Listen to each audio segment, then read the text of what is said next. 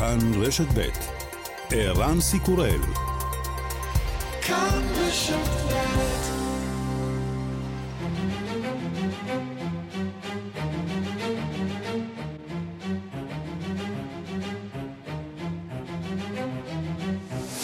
השעה הבינלאומית 28 בנובמבר 2022 והיום בעולם.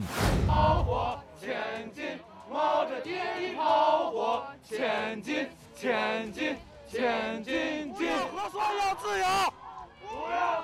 מתרחבות המחאות נגד מדיניות אפס הדבקה בסין, שלוש שנים בדיוק מאז החלה מגפת הקורונה להתפשט. רבים מהאזרחים הכלואים בבתים לא מוכנים עוד לחיות תחת סגרים. התקשורת הסינית לא מסקרת את המחאות כלל.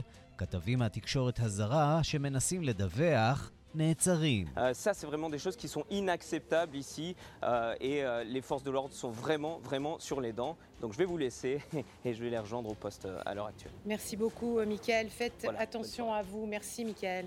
הכתב השוויצרי הזה מספר שמשטרה מקיפה אותו באמצע השידור ומתכוונת לקחת אותו למעצר. תשמור על עצמך, אומרת לו המגישה. משחקי הגביע העולמי בקטאר שמתקיימים ללא ריחוק חברתי ומסכות אולי מלהיטים את הרוחות עוד יותר, לכך יש לסינים פתרון, המשחקים משודרים ללא צילומי תקריב של הקהל. הירי על תשתיות חשמל באוקראינה נמשך כל העת, ובכל זאת, בתום כמה ימים של הפסקות חשמל, נשיא אוקראינה זלנסקי אומר, הצלחנו לחדש את החשמל ברוב המדינה. Станом на сьогодні у більшості районів країни діють лише стабілізаційні графіки. Ситуація енергетиками контролюється. רק הפסקות חשמל יזומות עדיין בתוקף והמצב בשליטה. אני מודה לאלפי העובדים שפעלו מסביב לשעון כדי להחזיר את החשמל. האחדות האוקראינית שוב הוכיחה את עצמה. אנחנו מבינים שהטרוריסטים מכינים תקיפות חדשות, אנחנו יודעים זאת בוודאות. כל זמן שיש להם טילים, הם לצערי לא יפסיקו.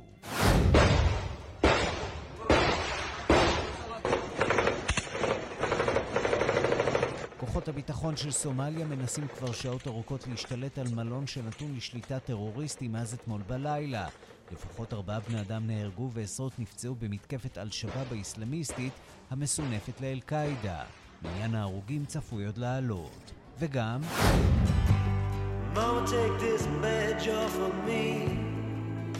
בוב דילן נאלץ להתנצל לאחר שהתברר שלא הוא זה שחתם ידנית על ספרים ויצירות. החתימה, כך נמסר, היא מעשה ידי מכונה. מקצת היצירות נמכרו בגלל החתימה ב-600 דולרים. לקוחות לא מרוצים כבר דורשים בחזרה את הכסף. דילן אומר, מדובר היה בטעות בשיקול הדעת. Knock, knock, knocking on heaven's door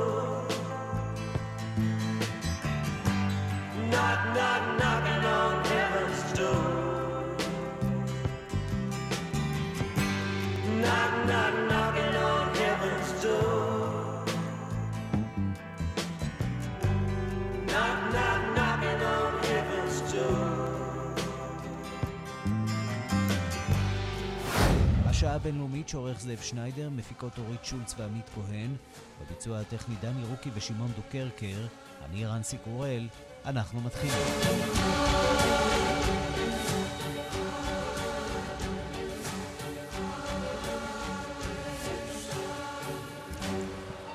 שלום רב לכם. כן, גם לסבלנות של העם הסיני יש גבול. שלוש שנים סובלים האזרחים בסין ממדיניות אפס קורונה של הממשלה, וכעת כשמניין מקרה ההדבקה שוב עולה, האזרחים לא מוכנים לשתוק ולהיכנס לסגר. אלפי מפגינים פקדו בסוף השבוע את רחובות הערים החשובות בסין, כדי להגיד די לשיטה של הנשיא שי ז'ינפינג, וגם לדרוש את התפטרותו. הדיווח של כתבת חדשות החוץ, נטליה קנבסקי.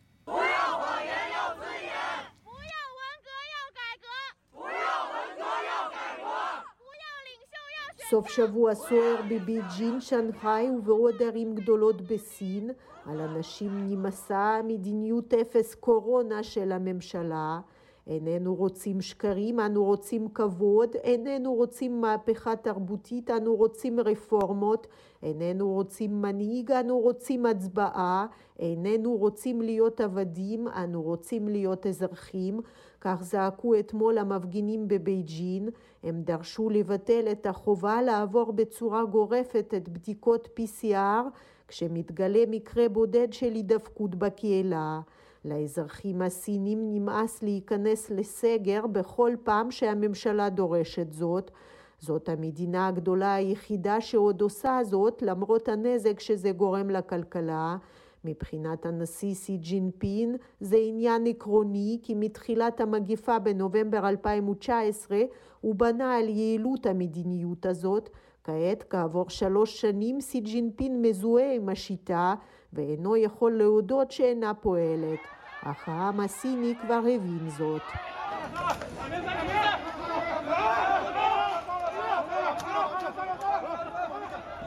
שחררו את העצורים, זעקו המפגינים העומדים מול כוחות המשטרה שניסו בכל אמצעי למנוע את המחאה, הציבו שלטים כחולים כדי שהצלמים לא יראו את ההפגנות, דרשו מהמשתתפים למחוק את התמונות שצילמו במקום.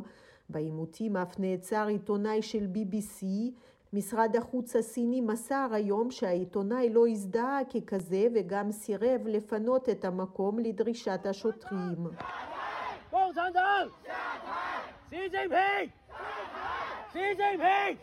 די למפלגה הקומוניסטית, די למשטר סי ג'ינפין, תורידו את המצור מן המדינה כולה, חופש לסין, קריאות ברוח זו כבר אינן מפתיעות, מה גם שהאנשים מבינים הממשלה לא הצליחה, כמו במדינות המפותחות, ליישם את המדיניות החיסונית, פחות ממחצית מבני 80 בסין קיבלו חיסון נגד קורונה, והחיסונים מתוצרת בית התגלו כיעילים הרבה פחות מהחיסונים המערביים. על אף העובדה הזאת, סי ג'ינפין פסל לחלוטין את האפשרות לייבא את החיסונים. China has pursued a zero COVID strategy. Obviously that is not our strategy. We don't think that's uh, realistic. Certainly not realistic for the American people.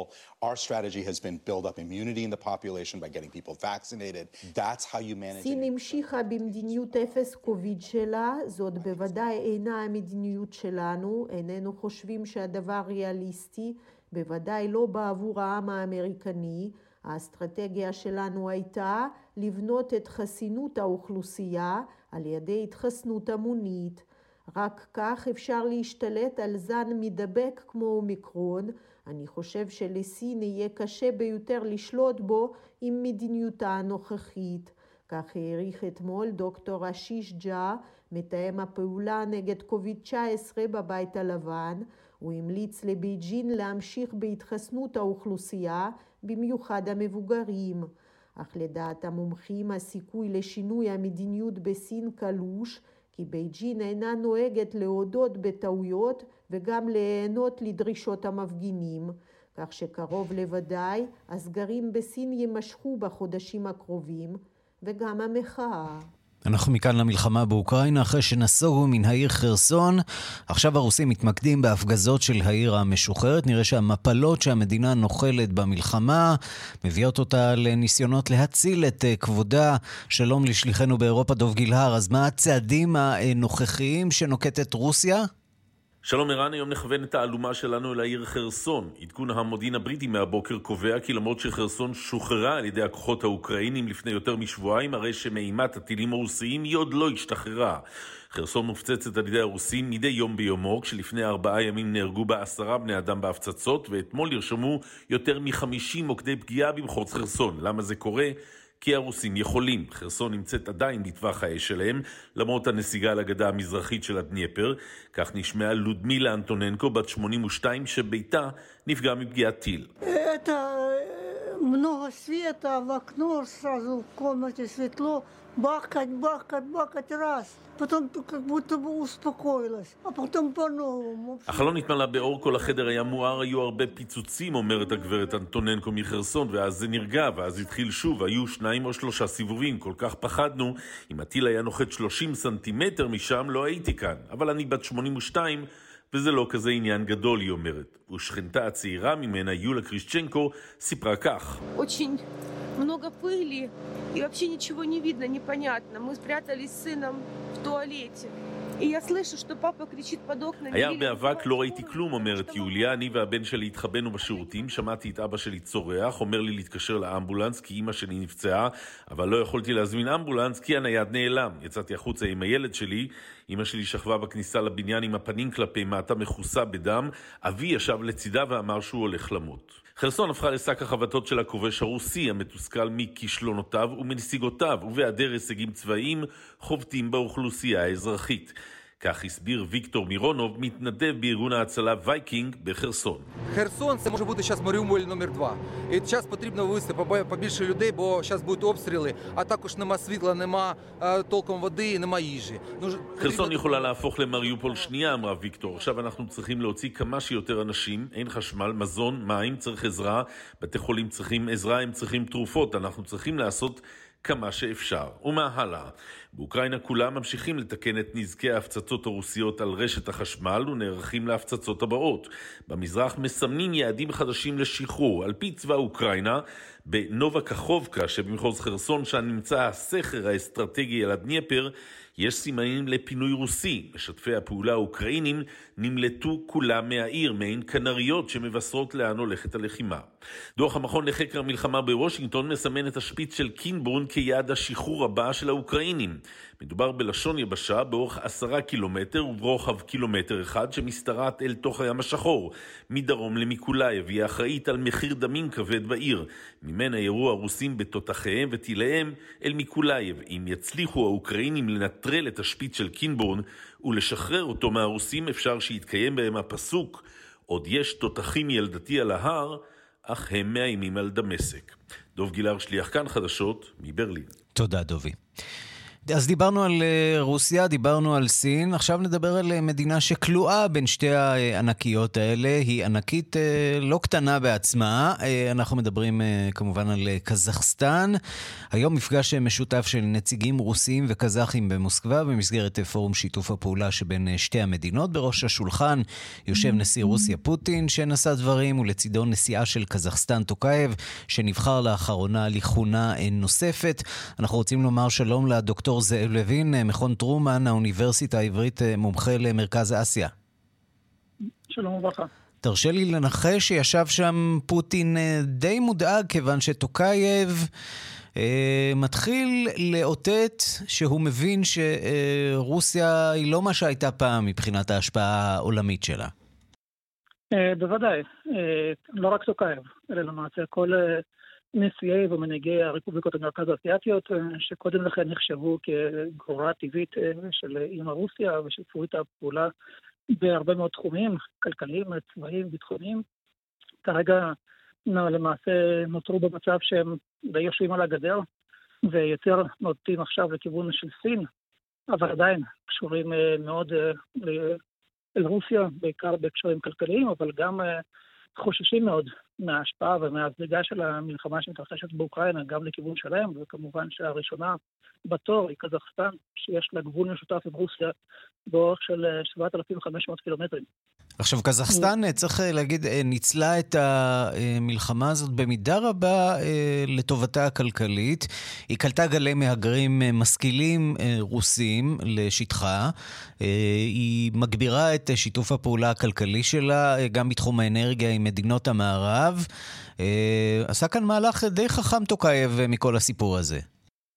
שוב, המעמד שלו די בעייתי, כי מצד אחד אה, כן הגיעו הרבה מאוד פליטים לתוך שטחה של קזחסטן, אה, חלקם אה, אנשים משכילים ועם מקצועות מבוקשים, או כאלה שמצליחים לעבוד בחברות מערביות, ועל ידי כך לעקוף את הסנקציות בתוך רוסיה. מצד שני הגיעו הרבה מאוד פליטים שאין להם יכולות כאלה. המספר הכללי של הפליטים מוערך ב-300 אלף איש, זה מספר מאוד מאוד גדול יחסית ליכולת הקליטה של קזחסטן. אה, מצד אחד. מצד שני, זאת, אה, המסחר העיקרי, השותף הכלכלי המרכזי של קזחסטן הייתה רוסיה. וברגע שהחלו הסנקציות, אה, קזחסטן מצא את עצמה במצב שמצד אחד היא מנסה ללכת ו- ולשמר את אותן הסנקציות שקבעה הקהילה הבינלאומית, מצד שני היא לא יכלה לנתק לגמרי את הכלכלה שלה מרוסיה, ולכן למעשה היא מצאה איזושהי דרך אמצע. מצד אחד היא כן מקיימת איזשהם טווח של סנקציות, מצד שני כן מאפשרת לחברות רוסיות להמשיך ולפעול בשטחה. ורק לאחרונה, ממש בפסגה המדוברת היום, הבטיח טוקייב לפוטין שהוא ישמור על האינטרסים של החברות הרוסיות שקיימות בתוך קזחסטן. אז הוא נפגש עם פוטין, אחר כך הוא צפוי להיפגש עם אה, מקרון. נראה שטוקייב אה, מנסה וגם מצליח אה, פה לפסוח על שני הסעיפים. בדיוק, מה שהוא מנסה לעשות זה באמת לנסות ולשנות אוריינטציה, אבל הדבר הזה כמובן ייקח זמן. רק לפני חודש דובר מאוד ברצינות על כך שקזחסטן תתחיל לפתח קווי הובלת נפט וגז במסלול עוקף רוסיה, מה שכמעט ולא קיים עד היום. אה, למרות שהיו כבר צינורות אה, לכיוון אזרבייג'אן, אבל להגדיל את ההיקף שלהם כדי לעקוף את הסנקציות ואת יכולת הכלכלית העצמאית אה, של קזחסטן בייצוא המשאב המרכזי של הכלכלה שלנו, הנפט. גם לכיוון סין וגם לכיוון המערב במסלול שעוקף רוסיה, אבל ידי כך למעשה להתנתק מהתלות הרוסית המרכזית שלה. דבר שכמובן רוסיה מאוד מאוד, מאוד לא אוהבת. וכנראה שבפגישה היום חלק מהנושאים ידונו בדיוק בנושא הזה. כמובן שבקזחסטן יש גם את בסיס הטילים הרוסי בייקנור, גם, גם המעמד שלו אה, מאוד מאוד מדאיג את הרוסים, ואם הקזחים יום אחד יחליטו לבטל אותו ולמנוע מרוסים להשתמש בו. אין ברית המועצות חדשה, שזה במידה רבה החזון של פוטין. ללא קזחסטן בתוכה. וקזחסטן כרגע, כמו שזה נראה, אה, לא כל כך אה, בעניין, נכון?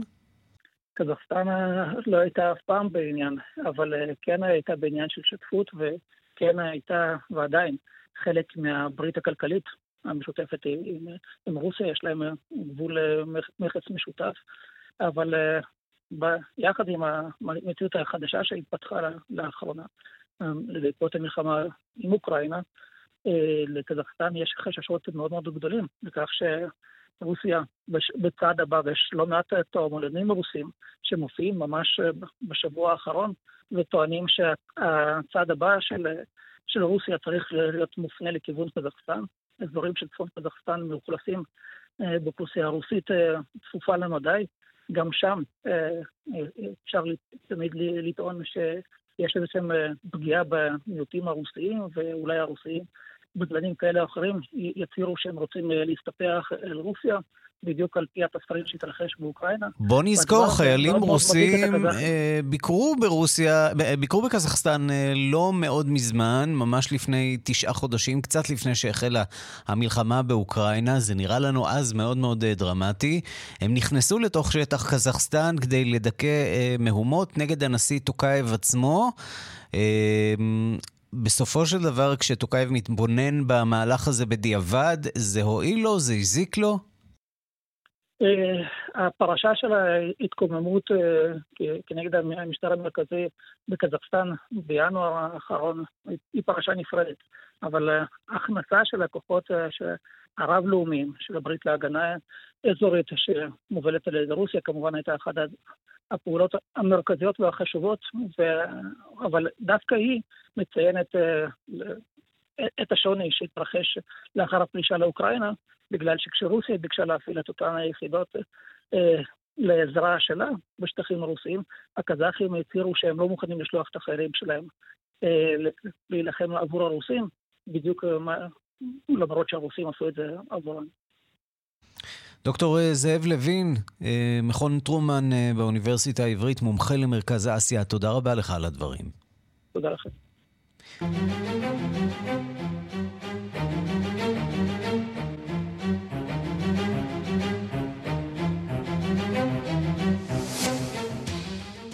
אנחנו מכאן לאיטליה שהכריזה אה, מצב חירום בעיר איסיקיה, באי איסיקיה בעקבות אה, מפולת שגרמה למותם של שבעה בני אדם, עשרות אה, נפגעים, מאות מחוסרי בית, הסיבה, שינויי האקלים, בנייה בלתי חוקית והתעלמות הפוליטיקאים מביצוע עבודות תחזוקה נחוצות. הדיווח של כתבנו ברומא, יוסי בר. עונת הגשמים החלה, וכמו מדי שנה, האיטלקים מגלים שארץ המגף בסכנת התפוררות. הממונה על הגנת האזרחים הודיע הבוקר כי 94% מאדמת איטליה נמצאת בסכנת מפולת והתמוטטות. רומא למשל נחשבת לבירה המסוכנת בעולם מבחינת התמוטטות ושיטפונות, אומר הממונה פבריציו קורצ'יו. הנושא עלה לכותרות אחרי שמפולת אדמה באי התיירות איסקיה גרמה למותם של שבעה אנשים, עשרות פצועים והתמוטטותם של מאות בתים. הגשם הרב גרם להתפוררות האדמה, לשיטפונות ולקריסתם של מאות בניינים.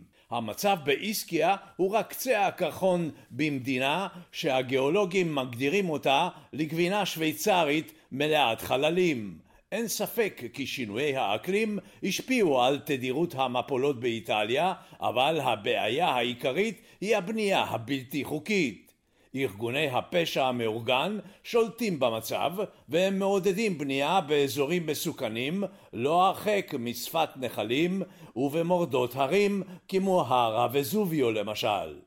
ממשלות איטליה יודעות זאת, אך הן עוצמות עין ואפילו מאשרות את קיומן של מבנים שנבנו כלא כחוק. לדברי ראש ממשלת איטליה לשעבר, מתאו רנצי, הפוליטיקאים אשמים. Quelli della legalità fanno anche il condono edilizio e lo fanno a Ischia. Rinunciate al condono edilizio a Ischia e rimettete in piedi invece Casa Italia. הוא מאשים את ראש הממשלה הקודם, ג'וזפה קונטה, בכך שהעניק חוקיות לאלפי בתים שנבנו שלא כחוק. מתברר כי 70% מהמפולות באירופה מתרחשות באיטליה. הבנייה הלא חוקית, שינויי האקלים והתעלמות מתחזוקת מקורות המים גורמים למפולות בקצב מסחרר. הפוליטיקאים הכריזו היום על כוננות, סגרו את בתי הספר באזור המרכז, אבל לכולם ברור כי מדובר בהוראות זמניות שלא ימנעו אסונות בעתיד, וגם לא ימנעו את גשמי החורף שימשיכו לזרוע הרס במדינה. כאן יוסי בר, רומא. השעה הבינלאומית, ארגון הטרור האסלאמיסטי אל-שבאב מקבל על עצמו אחריות אל המתקפה אתמול על בית מלון במוגדישו בירת סומליה. על פי הדיווחים, כמה אנשים נפצעו במתקפה הזאת, בהם שרים בממשלה הסומלית. הדיווח של עורכת ענייני אפריקה, רינה בסיסט. לפני חצי שנה בחרו אזרחי סומליה נשיא חדש, את חסן שייח' מחמוד. הנשיא החדש התחייב להילחם בחורמה בארגוני הטרור האסלאמיסטי, אל-שבאב וגרורות של אל-קאעידה, ארגונים אשר שלטו בחלקים נרחבים של המדינה. המלחמה שלו הצליחה רק חלקית, ובעצם ההתקפה אתמול הוכיחה שעוד יש לו לא מעט לעשות במלחמה שלו בארגוני הטרור. שיטת ההתקפה אמש דמתה להתקפות קודמות של אל-שבאב. מכונית תופת התפוצצה בפתחו של בית מלון ידוע במרכז העיר מוגדישו. בית מלון שבו נוהגים לשהות ולהיפגש פקידים בכירים וגם שרים, לוי רוז. לאחר שהמכונית הממולכדת התפוצצה, הסתערו על המלון קבוצות של חמושים והחלו לירות. בינתיים לא ידוע כמה אנשים נפגעו, אבל נראה שאין הרוגים, לפחות לא מקרב האזרחים. על פי כמה ידיעות, המתקפה עדיין לא באמת הסתיימה. הממשל של ביידן תומך בשייח' מחמוד במלחמה שלו נגד הטרור ועוזר לו מבחינת אימון הצבא הסומלי והציוד שלו. שייח' מחמוד גם גייס מיליציות משבטים מקורבים לו כדי להילחם בחמושי אל-שבאב. אבל למרות שארגוני הטרור נסוגו מחלקים לא קטנים של המדינה, יש עדיין אזורים שהם שולטים בהם. באזורים האלה הם השליטו את חוקי השריעה ומחייבים את התושבים לשלם להם מיסים. הצבא הסומלי התפאר לפני שבוע על כך שהצליח לשחרר כפר נוסף ממלתעות אל-שבאב. אבל אזרחי סומליה לא שוכחים את ההתקפות הקשות של הארגון בחודשים האחרונים. בחודש אוגוסט גבתה התקפה על בית מלון אחר במוגדישו את חייהם של 21 אזרחים. התקפת טרור כפולה בחודש אוקטובר הרגה מעל מאה בני אדם. כאן רינה בסיסט. נרחיק עכשיו לאוסטרליה. ממשלת הלייבור מתכוונת לקדם השבוע הצעת החלטה שמגנה את תפקודו של ראש הממשלה הקודם סקוט מוריסון בעקבות ממצאי ועדה שעולה ממנה שמינוייו המיניסטריאליים החשאיים ערערו את האמון בממשלה. מוריסון שאיבד את משרתו במאי האחרון מינה עצמו במהלך המאבק בקורונה לתחזיק וחזק חמישה משרדים ממשלתיים שהוא עמד בראשם וזאת מבלי ידיעה אוכלוסיית השרים הממונים, אלה שהחזיקו בתפקידים האלה. שלום לניצה לורנסטין, עיתונאית ושדרנית רדיו בסידני, אוסטרליה, לשעבר כתבתנו בסידני. שלום, שלום לכם מאוסטרליה. אז ובכן, איך, איך קורה הייתה... שראש ממשלה ממנה את עצמו למעשה לשר ממונה מעל השרים המכהנים? הציבור האוסטרלי שואל את אותה שאלה. כזה, העניין הזה עורר כאן ממש חוסר אמון בממשלה וכעס נוראי. זה פשוט מערער את האמון בממשלה ובדמוקרטיה האוסטרלית. ולכן מינו כאן ועדה לחקור, איך זה יכול להיות שראש ממשלה ממנה אה, שרים, את עצמו, להיות אה, שר במקום השרים, בתירוץ שאולי יקרה להם משהו ואז אה, זה ככה הוא, ככה הוא מסביר את זה, אבל לא, לא להתייעץ בפרלמנט, לא להודיע לפרלמנט ולא להתייעץ בשרים ולא להודיע לאף אחד. אז מה התוקף בעצם של החלטה כזאת אם... אה, מה, מה, מה בעצם התוקף של החלטה כזאת אם למעשה לא מודיעים לאף אחד, לא לפרלמנט, לא לציבור? אה, מי בעצם ידע שהאיש מחזיק בעוד אה, תפקידי שרים שהוא לא קיבל עליהם אישור? באופן חוקי, היה, הייתה להחלטה שלו תוקף חוקי. אם במקרה, אבל מה שהוא עשה את זה, הוועדה גילתה שהוא עשה את זה במקרה שלמשל שר האוצר יבוא עם איזו החלטה ושלא תמצא חן בעיני ראש הממשלה, אז הוא יוכל להטיל וטו על ההחלטה הזאת, כיוון שהוא גם שר אוצר. אבל העניין הוא ששר האוצר לא ידע שיש לו אה, שר אוצר אחר ב- כראש ממשלה. ובגלל מעטה החשאיות הזאת במדינה דמוקרטית לא יכול להיות קיים.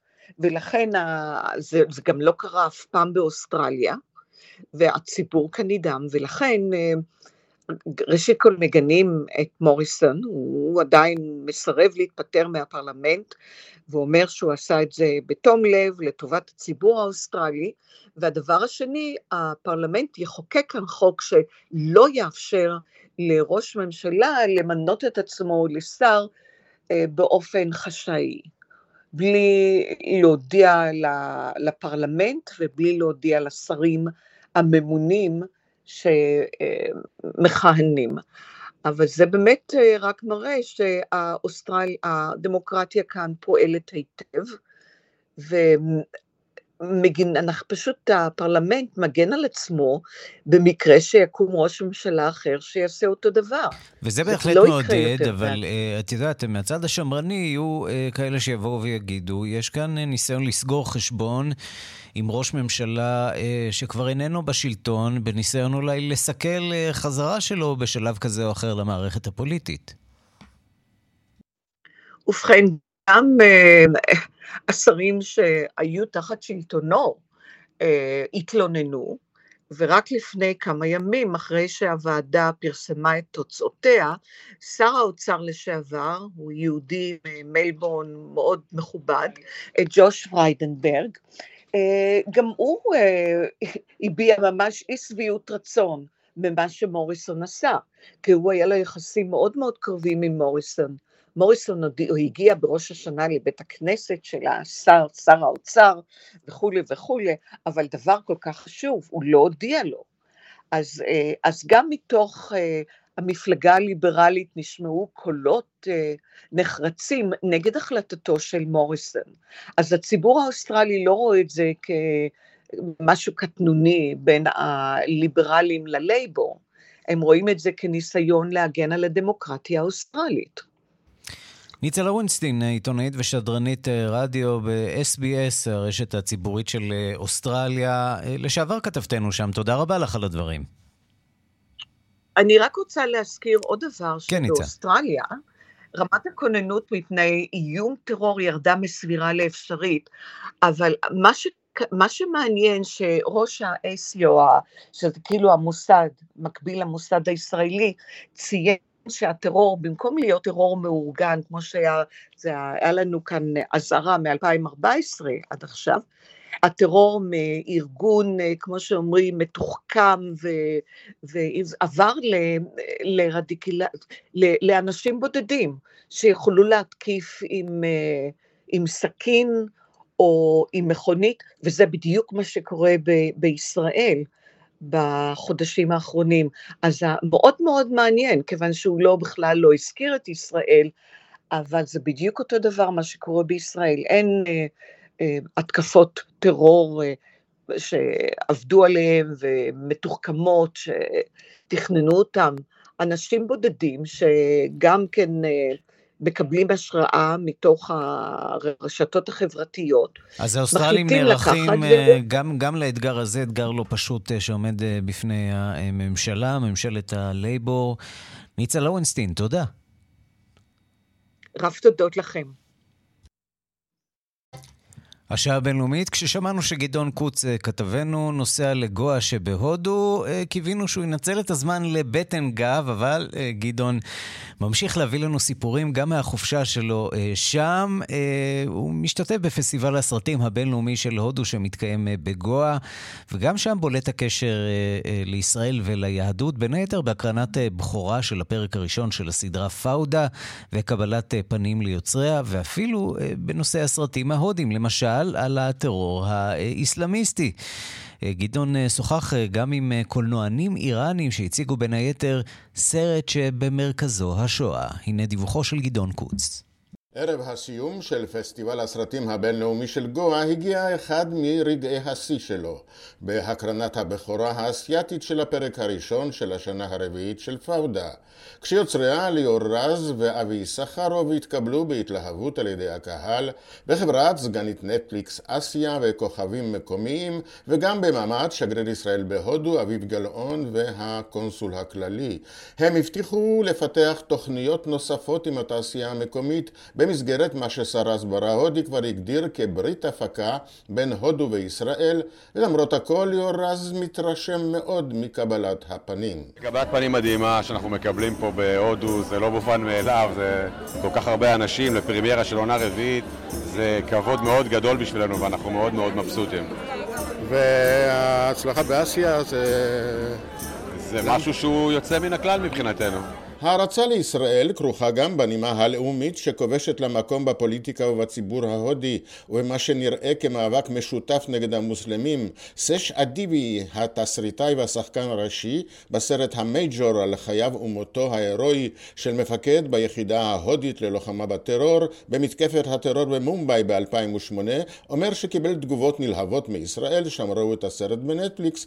עם זאת, הסרט אינו עוסק באירועים ובקורבנות היהודים בבית בית חב"ד, אלא רק במבצע החילוץ במלון שהותקף על ידי חוליה אחרת, והקורבנות בעצם הם רק ניצבים בסרט המהלל את היחידות המיוחדות, ההודיות ואנשיהן.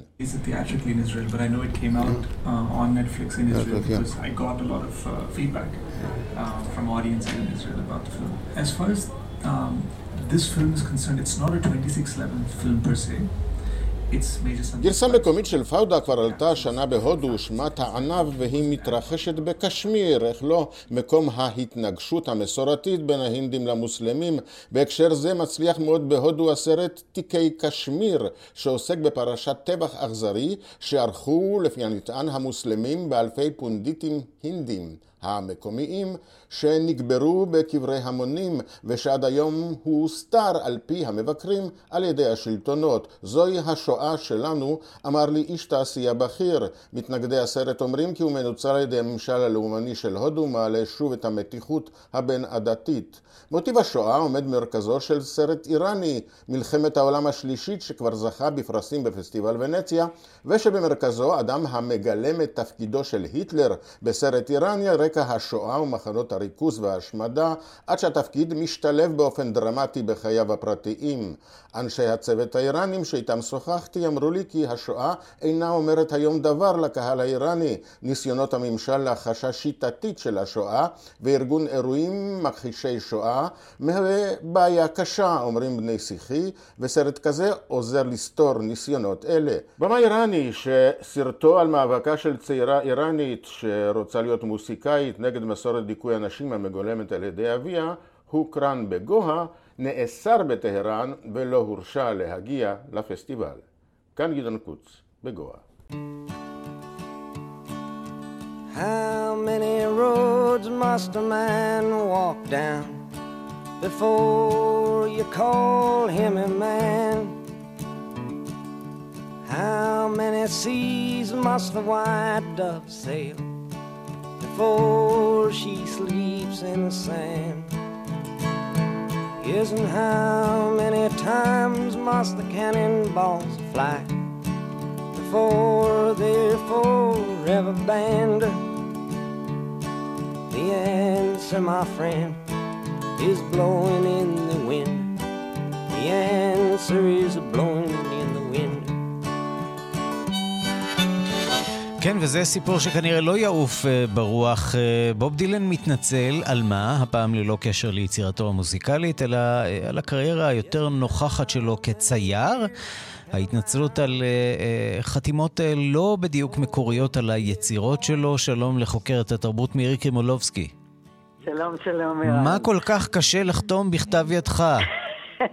אז קודם כל אולי נתחיל מזה שבשנים האחרונות זאת הפעילות שלו. הוא פעיל כצייר, יש לו גלריה שמייצגת אותו בלונדון. צייר טוב אגב? אני יכולה להגיד לך, זהו, הוא לא צייר דגול, הציור שלו מאוד נאיבי כזה, צבעוני, מצייר את כל נושאי תולדות האומנות, קצת רחוב, קצת אנשים, אה, מה שנקרא nothing to talk about. אבל הוא בוב אה, דילן. אבל הוא בוב דילן. אני יכולה להגיד אגב שלפני כמה שנים כשראיתי ציורים של יהודה, יהודה פוליקר, אמרתי, וואי, הוא צייר צייר, לבוב דילן יש מה ללמוד ממנו. מה את אומרת? אז, כן, הוא צייר מעולה, רשם מעולה. בוב דילן באמת, אה, ולכן אולי העניין של החתימה הוא כל כך חשוב, בגלל פרסומו בעצם נמכרות היצירות שלו, עיקר הכסף שעושים גם הגלריסטים שלו, אגב, וגם הוא, זה בעיקר על הדפסים. עכשיו, בהדפסים היות וזאת יצירה שנעשית מלוח, כן, לוח מתכת, אה, כמה פעמים... הדפס הוא בעצם אה, עותק, עותק של יצירה, נכון? נכון, נכון, עותק, אבל כמובן אה, בהשגחת האומן וכולי, אבל כאן העניין של החתימה מאוד מאוד משמעותי, כי זה כמעט הדבר היחידי שהוא ממש ממש נעשה באותו רגע, אתה יודע, בידו של האומן, לא במקרה הזה. בוב דילן למעשה לא היה נוכח בכלל אה, כשהופקה היצירה הזאת, והוא חותם בעת, אה, מין עת אלקטרונית כזאת, שהוא לא צריך להיות נוכח אלא על גלרית שלו, או מי שלא מפיק את זה, חותם אה, בשמו. אנשים שגילו את זה כעסו מאוד. מדובר שוב על הדפסים, אז אה, הערך יחסית נמוך, בין 600 ל-1,000 אה, פאונד, זה לא הרבה מאוד כסף, אבל אם אתה משלם את זה בעיקר על חתימה ולא קיבלת אותה, זה מאוד מאוד מרגיז, וזה שוב באמת מעלה את העניין של מקור והעתק, או כמו שאני תמיד אומרת, אם אני אגיד לך שהמונליזה האמיתית יושבת במרתף של הלובר, ובעצם אתה רואה העתק מעולה, אבל העתק, האם אתה תהנה באותה צורה? כנראה, כנראה שכן. אתה רואה, אנחנו לא מסכימים. אה, אגב, אה, רוב הקהל שהתרגז הפעם, התרגז לא כל כך על ההדפסים, אלא גם על ספרים שלו, בכל מיני השקות שהיה מדובר שיהיו בחתימה שלו. שאדם שקונה את הספר יחסית באיזושהי הפקה יותר יקרה, הוא משלם על החתימה. גם כאן זה לא קרה. אה, בוב דילן משנה את זה כעת, הגלריה שלו אה, עומדת ואומרת לאנשים שנפגעו, אתם יכולים לבוא אלינו, אם אתם רוצים נחזיר לכם את כספיכם. אם לא, נמצא ניתן לכם עוד כמה חתימות מודפסות של אה, אגב, בוב דילן. אגב, שאלת למה כן. הוא לא חתם, הוא טוען שבשנים האחרונות, למעשה מאז הקורונה, הוא סובל מוורטיגו, מסחרורי ראש, ונורא קשה לו לחתום. נו, מה לעשות? אז, אז, אז, אז, אז, אז לא מוכרים uh, תמונות עם uh, חתימה? Uh, נראה לי שרוב הציבור לא כל כך מקבל את הדבר הזה, אבל בזמנו שינידו קונור גם השתמשה בחתימה הזאת, והיא טענה שבאמת היא לא מרגישה טוב, היא סובלת מאיזושהי uh, בעיות רפואיות, ואז מאוד מאוד קשה לה, שהיא צריכה לחתום עשרת אלפים פעם, או יותר מזה, אז... טוב, אני יכול להגיד לך כמי שסבל מתסמונת התעלה הקרפלית, שזה באמת מאוד קשה. קשה לחתום אה, כל כך הרבה. אה, אבל אה, כן, אין מה לעשות, אם אתה לא עושה את העבודה, אתה לא מקבל את השכר, ככה זה עובד בדרך כלל. נכון, וכשמדובר באמת בעניין של חתימה, שהיא דבר מאוד מאוד משמעותי, אז הציבור מאוד עיקש. אני יכולה להגיד לך שגם בישראל, לא אגיד אה, שמות של אומנים מפורסמים, שמופצים, מופצות יצירות שלהם, הדפסים, שלמעשה יש להם רק מעין חותמת אטליה, אבל אין ממש חתימה. אז תשימו לב, תשימו לב, איך יודעים? איך, איך, איך, איך יודעים? יודעים, כאן במקרה הזה מומחים השוו בין חתימתו לחתימה הזאת האלקטרונית וראו שזה לא אותו דבר, הלחץ של היד לא נמצא, יש uh, דרכים לבדוק את זה היטב, uh, איזה לחץ מופעל, כי כשאתה חותם אישית זה, זה סוג אחר של לחץ, איזה דיו יש שם. אה, תלכו למומחים. אני מנחש שיהיו אנשים שירצו לתבוע אולי את בוב דילן על הסיפור הזה ולדרוש החזר ו/או חתימה מחודשת ידנית. תראה, אני מניחה שלא, כי הציורים המקוריים שלו, שהוא מוכר אותם לאספנים רציניים ולכל מיני מפורסמים, כמובן שהוא חותם עליהם. כאן מדובר רק על העבודות, מה שנקרא, תמיד העמכו אה, נדפק, כמו שאומרים. Okay. כן. תמיד האנשים שיש להם פחות כסף אה, נדפקים. אני מקווה שהוא יחתום, הוא יעשה את המאמץ הזה למי שבאמת רוצה את חתימתו על היצירה. אה, הוא צריך לעשות את זה כי אה, מסתבר שאנשים מאוד מאוד נפגעו, גם באנגליה וגם בארצות הברית. מירי קרמלובסקי, תודה. תודה לך, ערן. How many seas must the white dove sail before she sleeps in the sand? Yes, and how many times must the cannonballs fly? For their forever band. The answer, my friend, is blowing in the wind. The answer is blowing in the wind.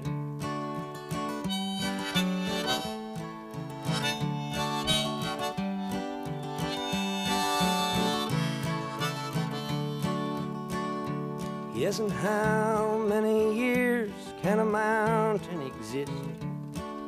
before it is washed to the sea. Yes, and how many years can some people exist before they're allowed to be free? Yes, and how many times can a man turn his head and pretend that he just doesn't see? The answer, my friend, is blowing in the wind. The answer is blowing